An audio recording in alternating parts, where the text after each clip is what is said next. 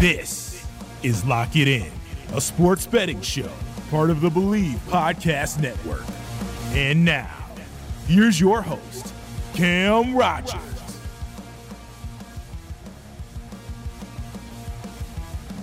And welcome into Lock It In with Cam Rogers, presented by betonline.ag. Oh my gracious, it has been a busy news week in the world of golf and it is only 5:30 Eastern time in the afternoon here on a Tuesday. So plenty of content coming your way here as we approach the US Open the first LIV Golf event as well. Phil Mickelson has made it known he will be playing in that first tournament. Dustin Johnson has withdrawn from the PGA Tour. He has resigned. Same with Sergio Garcia, Kevin Na, many other players who were formerly full time PGA Tour players. And then, of course, we have a PGA Tour event this week the RBC Canadian Open. I have my best bets here on Lock It In with Cam Rogers. Of course, all of the odds that you hear on this very show are presented by betonline.ag. So let's give a shout out to BetOnline. Our partners at BetOnline continue to be the number one source for all your betting needs and sports info. Find all of the latest odds, news, and sports developments, including this year's basketball championship finals, the NHL hockey conference finals, Major League Baseball, the latest fighting news, and even next season's early NFL futures. Head to the website or use your mobile device to sign up today to receive your 50% welcome bonus on your first deposit. Just use our promo code BLEAV to get the bonus and get into the action. Bet online where the game starts. And welcome back. Follow me on Twitter at Mr. Rogers99 and on Instagram at Mr. Rogers98. It's going to be a busy week next week covering the US Open, covering Phil Mickelson, going for the career Grand Slam. And of course, no Tiger Woods here for the US Open either. That news came through the wires today. So, honestly, not too surprising. You saw how he was at the PGA Championship and he was forced to withdraw, going through a lot of pain at that tournament. And I think it was the sensible decision to wait for the Open Championship, get that recovery in and then go ahead and compete at St. Andrews. I really did not give Tiger a good chance at the country club here, the US Open, in terms of winning or contending. So maybe he felt the same way as well. Kick the can down the road, recover, come back for the Open Championship, which is a tournament I think he can certainly contend at. So breaking it all down, no Tiger Woods at the US Open. Phil Mickelson will play the US Open. Phil Mickelson will also join the LIV Golf Tour and play in the first event here this week. He also reportedly received some $200 million to play in this golf tour, which is just an incredible amount of money. And you're getting opinions on both sides.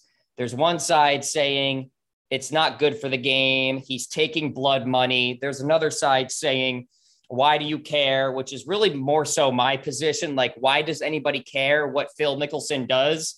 If he wants to cash out, let him cash out. But here's the deal we can't put ourselves in Phil's position because we are not elite PGA Tour slash professional golfers. We're just not. So, how can we actually be in that position where we have this elite talent? We have this blank check in front of us, essentially, and we have a decision to make.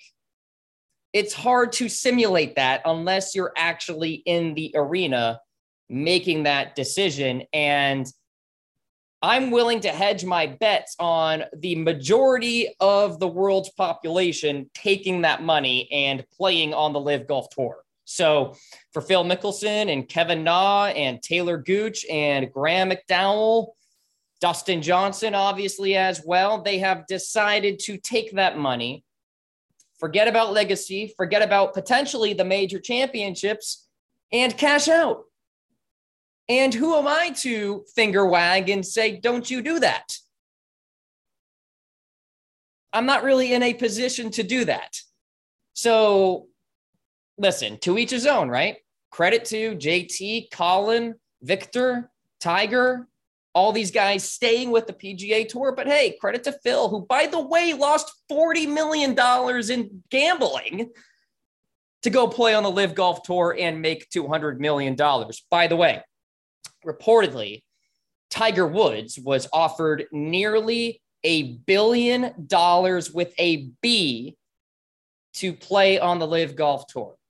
Tiger obviously rejected that offer. So, like I said, there's a lot of layers to this, and I will talk about it more and more, of course, on this show, on my social media platforms. But let's let the first LIV Golf event play out see what happens. And then next week, it's going to be an absolute media circus when Phil Mickelson goes to Boston to try and complete the career grand slam at the US Open because the USGA says that qualified players who are on the LIV Golf Tour can play in the US Open. That was a sticking point. That was one ingredient that we did not know. Was the USGA going to fall in line with the PGA Tour? Or was the USGA going to make its own decision? Here is a very important distinction. The PGA Tour does not run the four major championships. The Masters is run by the Augusta National Golf Club. The Open Championship is run by the R&A. The PGA Championship is run by the PGA, not the PGA Tour. And then, of course, the US Open is run by the USGA.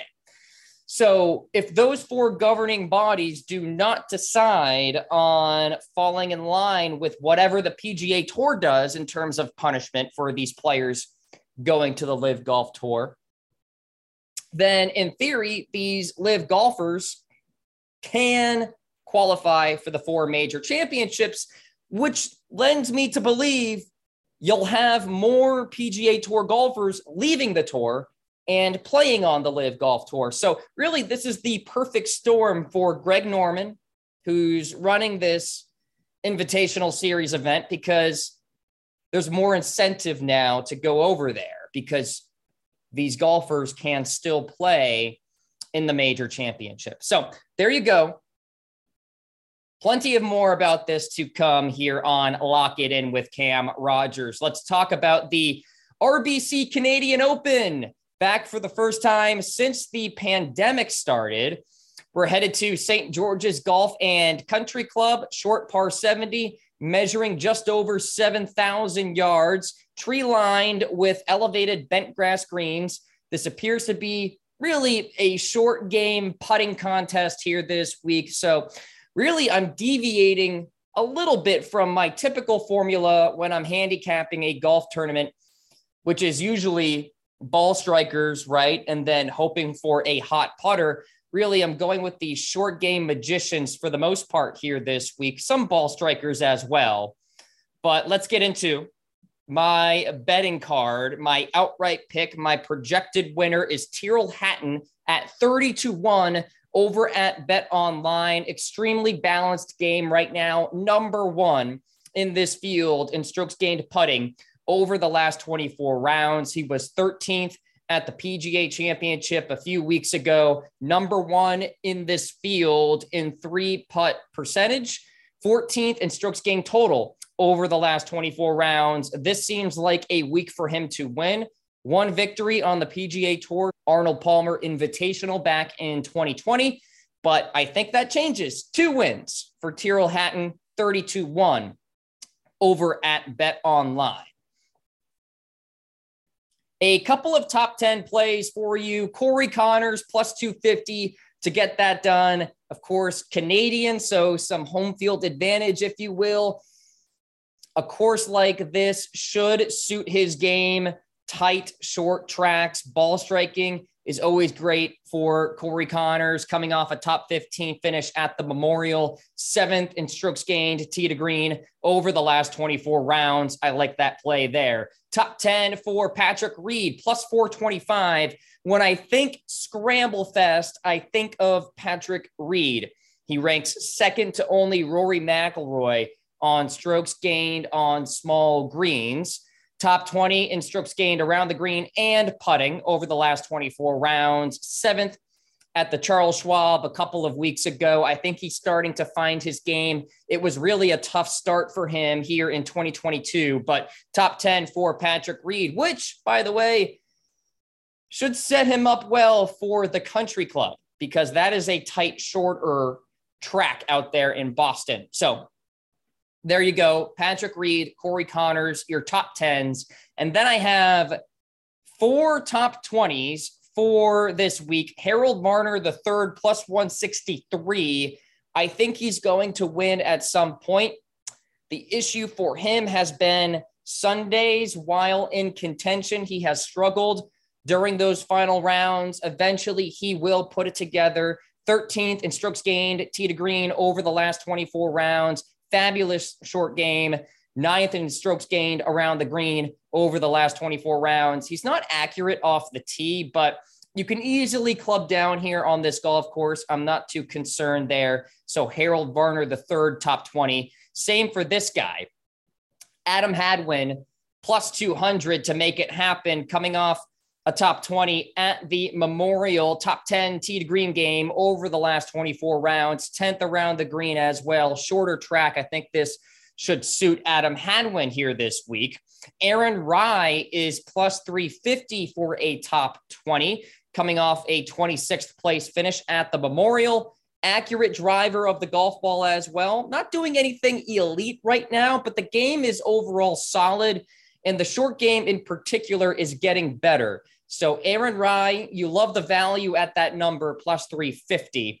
And then this guy, Brendan Todd, plus 375 to make it happen over at Bet Online. Excuse me, plus 275 to make that happen. And listen, this seems like a Brendan Todd golf course.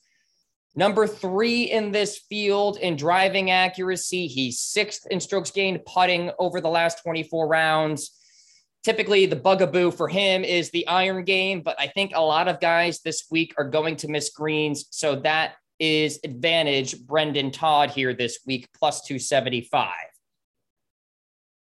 And then my matchup plays here. I'm going Cameron Smith plus 108 over Rory McIlroy. I'm starting to give Cam Smith the respect he deserves. Really is having a great 2022 campaign here. And listen, Rory is great as well, but I'm willing to go with Cam Smith here this week. I think he has the short game advantage. So I will go with Cam plus 108 there. Sam Burns plus 100 over Shane Lowry. Burns just recently won the Charles Schwab Challenge. And historically speaking, Sam Burns continues to play well after victories. That is a rare trait something that Scotty Scheffler has been doing here in 2022. So Sam Burns coming off a win. I think he continues that momentum. Sebastian Munoz minus 120 over Jhonattan Vegas. Munoz is a great birdie maker, great short game player. The ball striking has been steady so far this year. Jhonattan Vegas, his strength is off the tee, but I think that's mitigated here this week at the RBC Canadian Open. And then Rasmus Hojgaard over Matthias Schwab. Hojgaard has played 11 events worldwide this year and has made the cut in every single one of them. Two top 16 finishes in his past three starts on the DP World Tour, formerly named the European Tour. 18th at the Valero Texas Open, by the way, for the last time Rasmus was on the PGA Tour playing an event. So, really steady player. I like that number minus 110, Rasmus Hojgaard over Matthias Schwab. Pat Perez plus 113 over Justin Rose. Really, Justin Rose is not playing well whatsoever. He's currently in the midst of his second worst off the tee season of his career, his worst approach season, and his worst around the green season.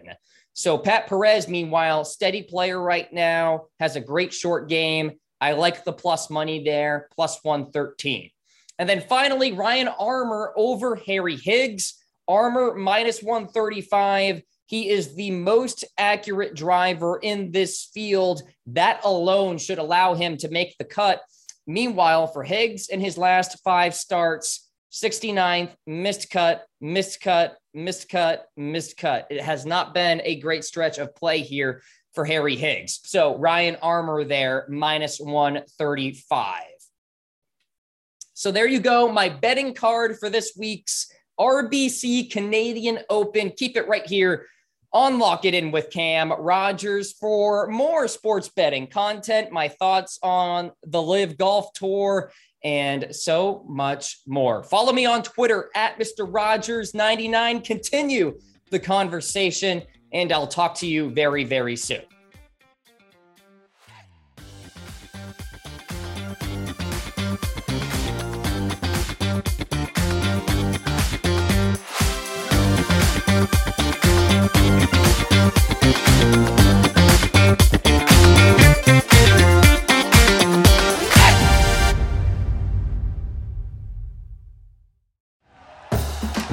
For listening to Bleav. You can show support to your host by subscribing to the show and giving us a five star rating on your preferred platform.